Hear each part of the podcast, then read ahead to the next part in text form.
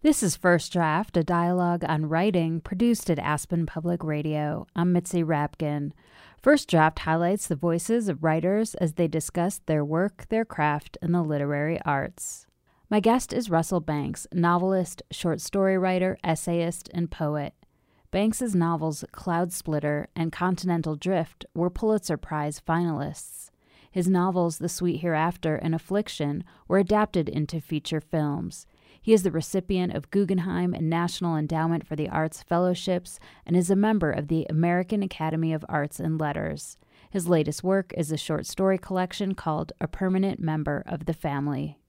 We began our interview talking about his youth and how he began to write. During high school, he was a visual artist. Then, when he was 18 years old, he dropped out of Colgate University to head to Cuba to join Fidel Castro. He didn't make it all the way, though. When I was about 18 years old, I ended up sort of isolated, marooned, really, in a way, in Miami, Florida.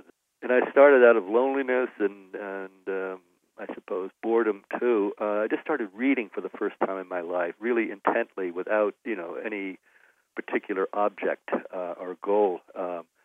It wasn't going to be on any exam. I didn't have to report to anybody about it. I was just reading in a kind of random fashion, through the public library there in Miami.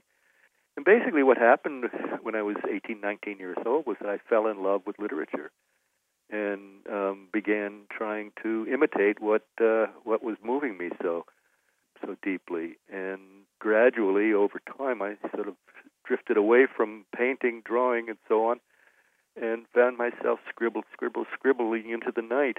Before long, I was organizing my life around this activity. And I think, there wasn't as though there was an aha moment where I said, I think I'll become a writer.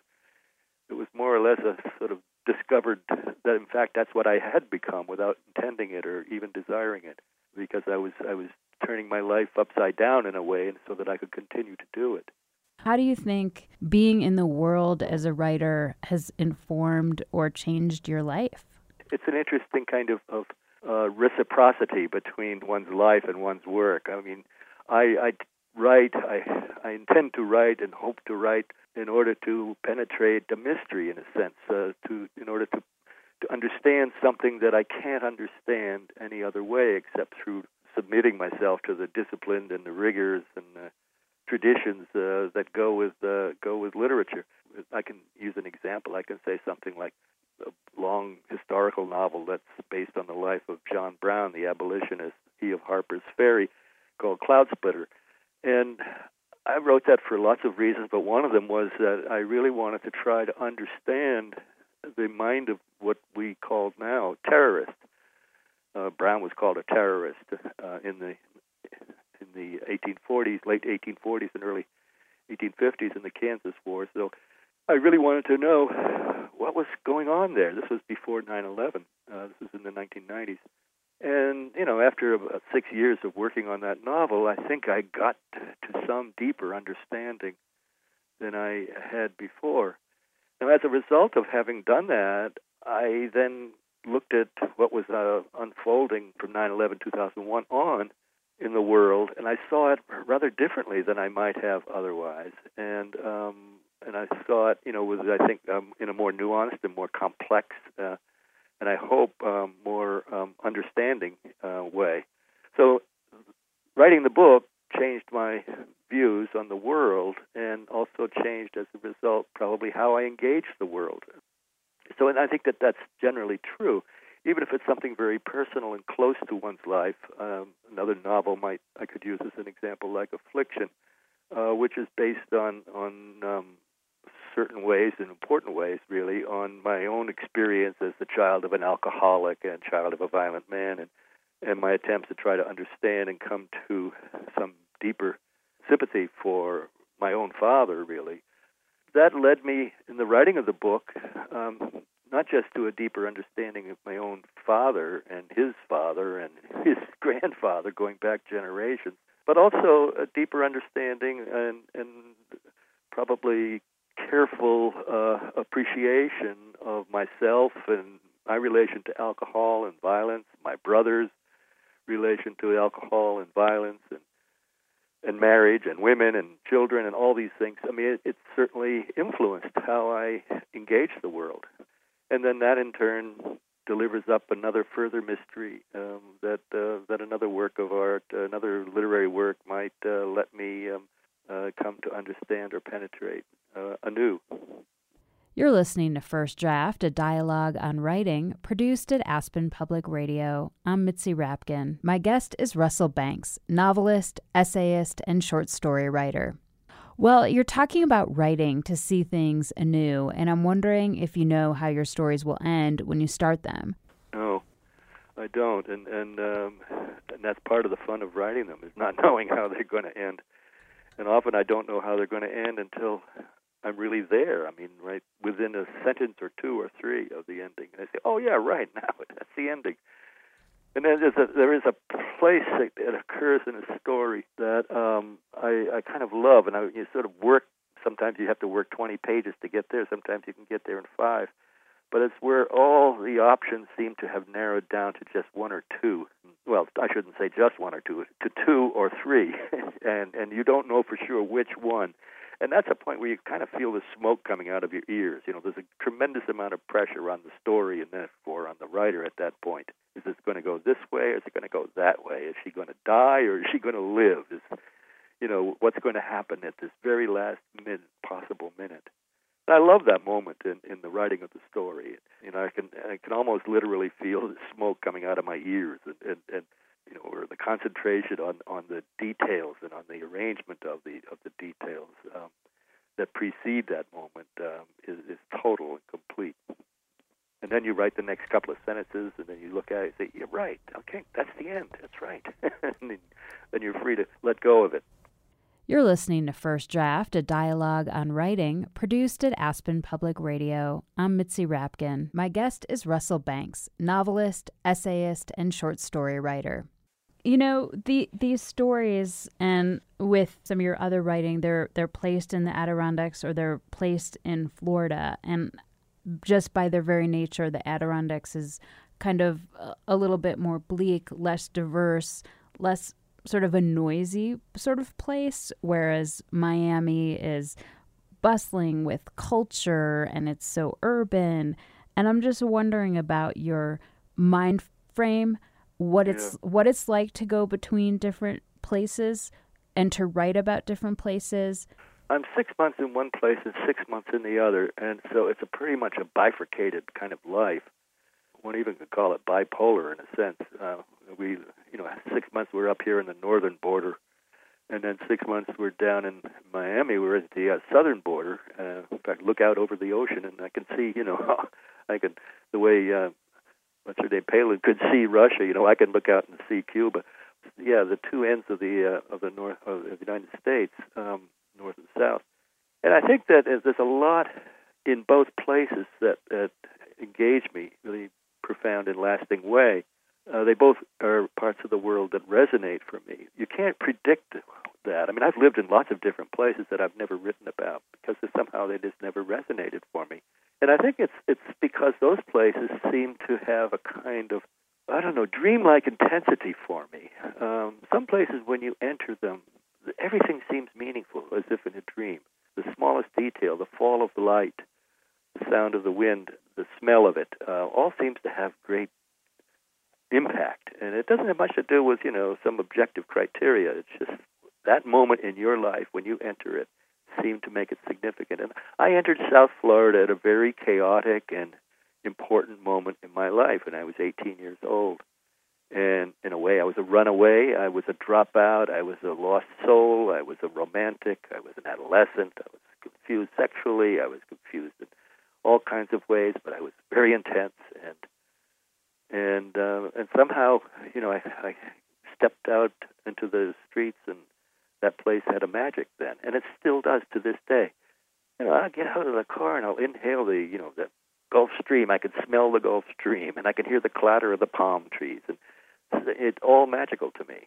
Then in May, I'll drive north and come up here and to get out, and I'll hear the wind going through the pines right outside our house, and I can smell the spruce and the cool air coming off the mountains, and you know, and that's magical to me too.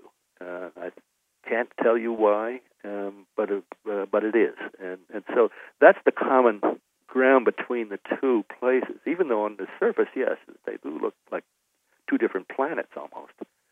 For me, they're not. For me, they're both profoundly familiar and emotionally laden. I heard you say once that I think you had been reading a review or something, and it started off like another bummer from Banks, and you were you were trying to maybe write the next book. I'm not sure, to be less.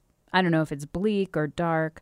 What is your characterization of the tone and the themes of what you write, and are you at peace with that? Well, I don't set out to, you know, write another bummer every time I sit down to work. But that was, I think it was People magazine or one of those little magazines that began another bummer from Banks. But I do know that to some people my books can seem depressing. But those are probably people who, you know, put little smiley faces at the end of their, you know, notes and so on and letters. They just want to keep smiling and believe that anything that doesn't encourage that is somehow depressing. And I don't happen to feel that way myself, but I understand there are many people who do, so I don't worry about it particularly. I just try to write about the world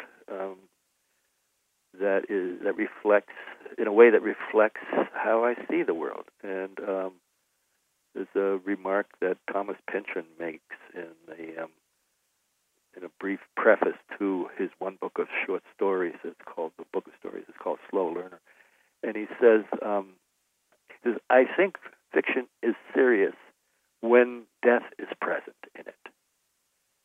Implying that when it's not serious, if death isn't present in it. And I agree. If death is not present, you don't have to have someone die there, but if death is not present as, you know, as a kind of shadow that lies across whatever is happening in the world of fiction, in that fictional world, then it's not really serious. It doesn't reflect the world you live in.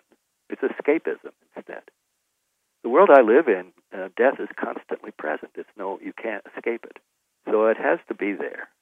It's also a violent world that I live in. It's also a racist world, a misogynist world, a homophobic world, a world, you know, where the rich control to an extraordinary degree the lives of the poor. These are all the realities that surround us, and if I left them out, I would just be playing a kind of escapist game with myself and for my readers. So I can't do that. And if that turns out to look like it's another bummer from Banks, well, I guess it is.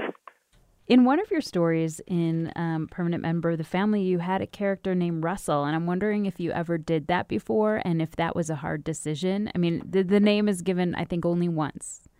I actually have done it, yeah.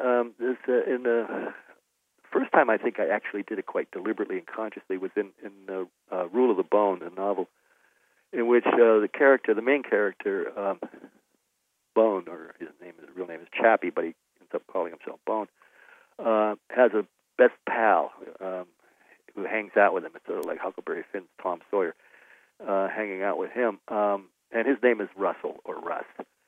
And he's a version of myself. I knew that when I was doing it consciously. I was saying, you know, there's a side of me that was that kind of know-it-all kid who was a bit of a con artist and acted like he knew more than he actually did know.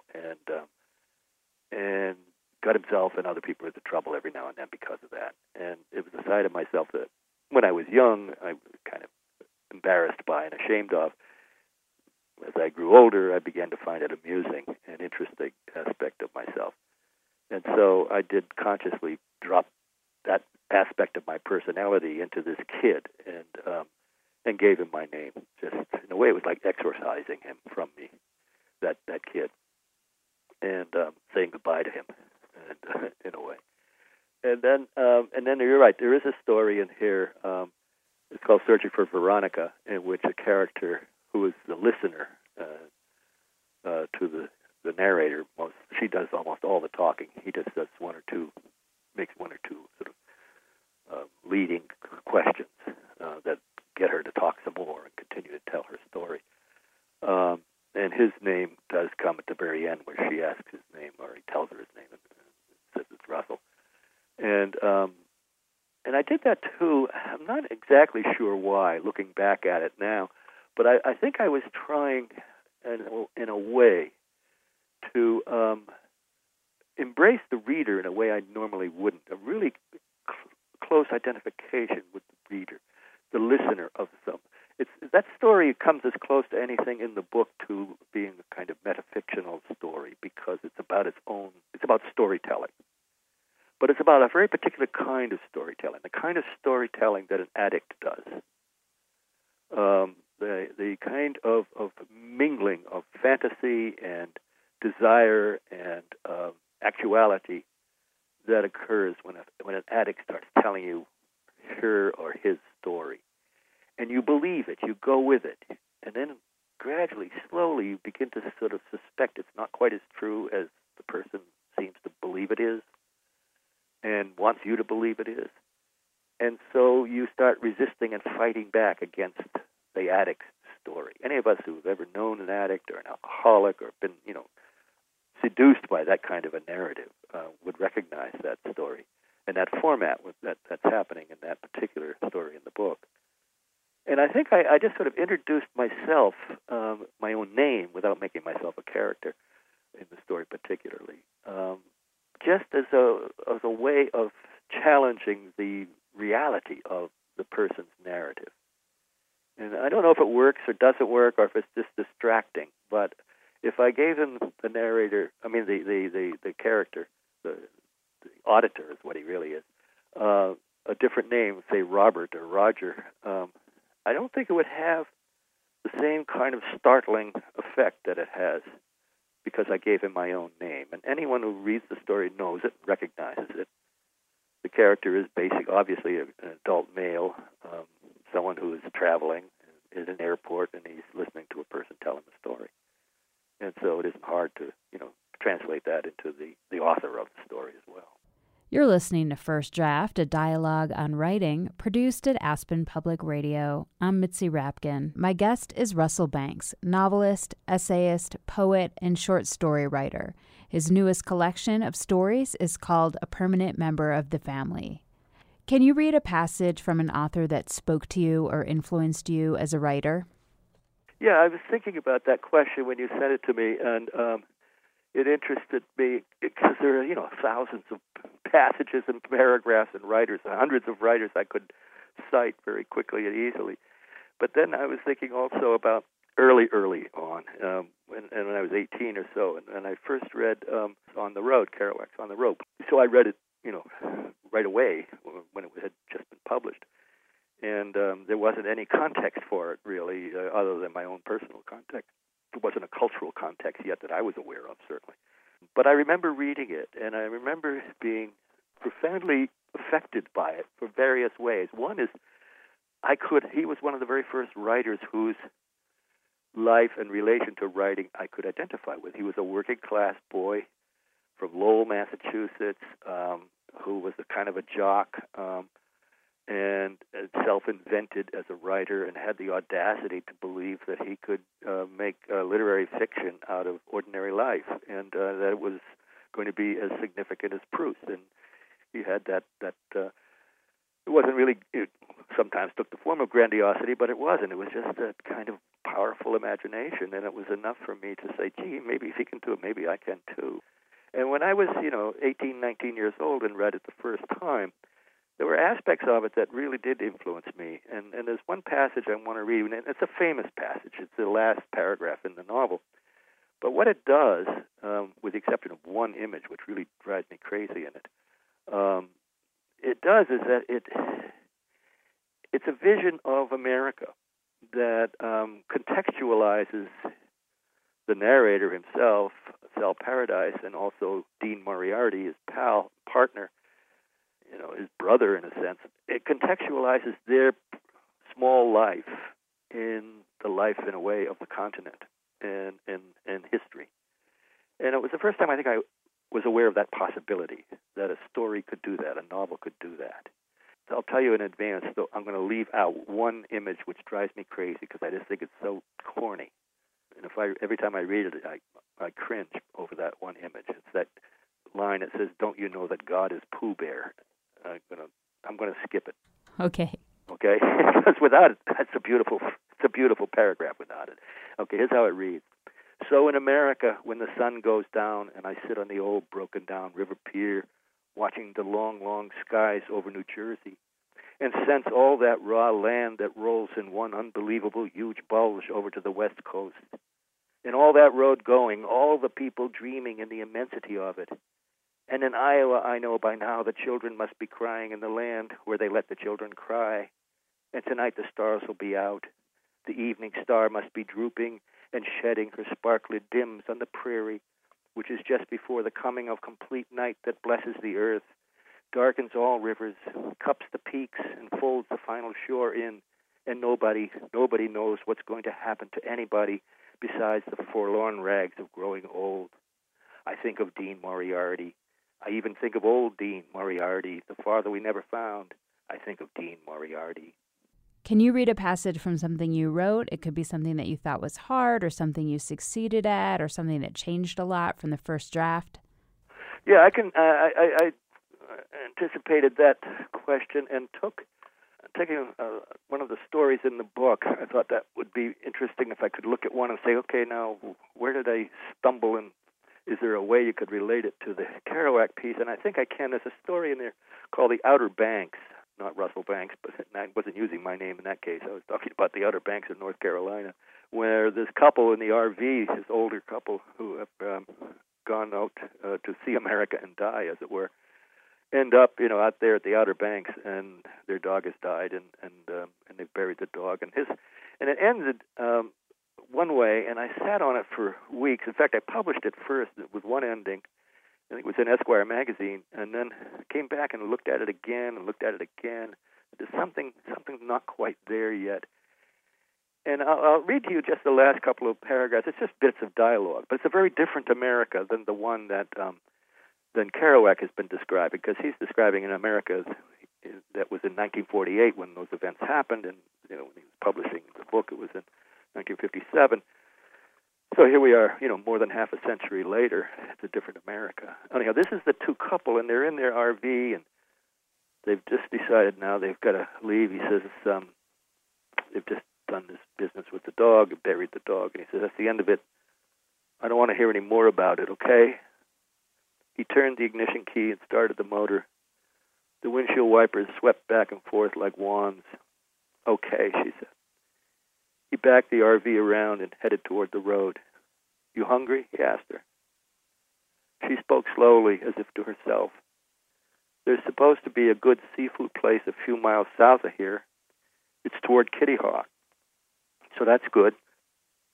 He put the RV into gear and pulled out of the lot onto the road south. Fine, he said. Too bad we have to see Kitty Hawk in the rain, though. I was looking forward to seeing it. I mean, the Wright brothers and all. I know you were, she said. The cumbersome vehicle splashed along the straight two-lane highway, and no cars passed. Everyone else seemed to be inside today, staying home. Now that's how the story ended first. When I first published it in the magazine, it ended right there with the couple in the car, in the RV, headed down the highway, headed south toward Kitty Hawk in the rain, and he was looking forward to it. And it ended that way. And I just kept saying, there's something missing. It doesn't open out into a larger vision. And finally, I added about three more lines. And sometimes it's those last three lines that's where the smoke comes out of your ears that I was talking about earlier. Okay, I'll just go back a couple of sentences there. The cumbersome vehicle splashed along the straight two-lane highway, and no cars passed. Everyone else seemed to be inside today, staying home. Ed said, we could keep going, head for Cape Canaveral, check out the Space Center and all. She said, they shut the space program down, I thought. I guess maybe they did. And the story ends there now. So that last little exchange between the two of them takes them out of this little world into an America where they're shutting everything down and there is nothing really left. It's a different world than Kerouac's kind of wonderful, broad, optimistic vision, in a way, sentimental vision, really, of America. And this is the bummer from Banks' vision of America, I think. It takes the life of these two characters and inserts them into a larger world, their lives, and into a larger world. And I think as a result, it makes it a better story. Where do you write? I work outside the house whenever possible. I've never been able to work inside the house comfortably or easily. So I have in Miami, I have a little condo that just about a 5-minute walk from where we live. And I'm up north, up in Keene. I have a little renovated studio. It's a sugar shack, for boiling down maple sap into syrup, maple syrup. That's about 1,000 yards from the house. And I think the important part about both those places is that I don't do anything else in them except write. I don't pay bills. I don't, I don't socialize. I don't eat my meals there. I just work, and that really helps because when you walk through the door, you say, "Oh yeah, right. If I'm here, I guess I better write because I don't really do anything else here. It's associational." What do you do, or where do you go to get away from writing? I guess the thing I do most regularly that actually takes me away from writing and the life. For a period of time is mountain climbing. I've been doing that for hiking and mountain climbing since I was in my 20s. I started in North Carolina in the Smokies back in the 60s, and I've been doing it ever since. Who do you show your work to first to get feedback? Well, my wife, Chase Twitchell, is a poet and a really good reader of fiction. She reads a lot of fiction, and she's also, more importantly, a really good reader of me. I mean, of me personally.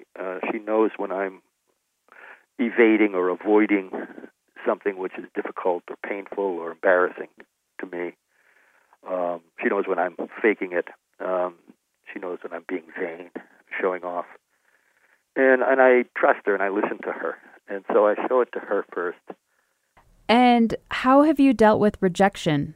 Well, I've had some negative reviews. That's a form of rejection in recent years. Every now and then someone will come up and slap me upside the head, and it's not as bad as a stick in the eye or anything. You get over it pretty fast. Was it? I think Tennessee Williams said, he said, oh, no, maybe it was Gore Vidal, that a bad review can ruin your breakfast, and but not much more, and that's sort of true. Unless you let it, and I try not to let it. But, actually, and I'm going to just go on that subject a little bit further because the main thing you want is to try to learn something from a review. And the fact is that I've never learned anything from a negative review, and I've never learned anything from a positive review. That hasn't anything that's affected the next thing I was going to write. I'm not able to take the praise to teach me, or the criticism, the negative criticism, to teach me. And what is your favorite word? Oh, I saw that question. I saw it coming. I said, I don't have a favorite word. Do I have to choose one? That was writer Russell Banks. You've been listening to First Draft, a dialogue on writing, produced at Aspen Public Radio. You can follow First Draft on Facebook. Just look for First Draft, a dialogue on writing, and click like, and on Twitter at First Draft APR. I'm Mitzi Rapkin. Thanks for listening.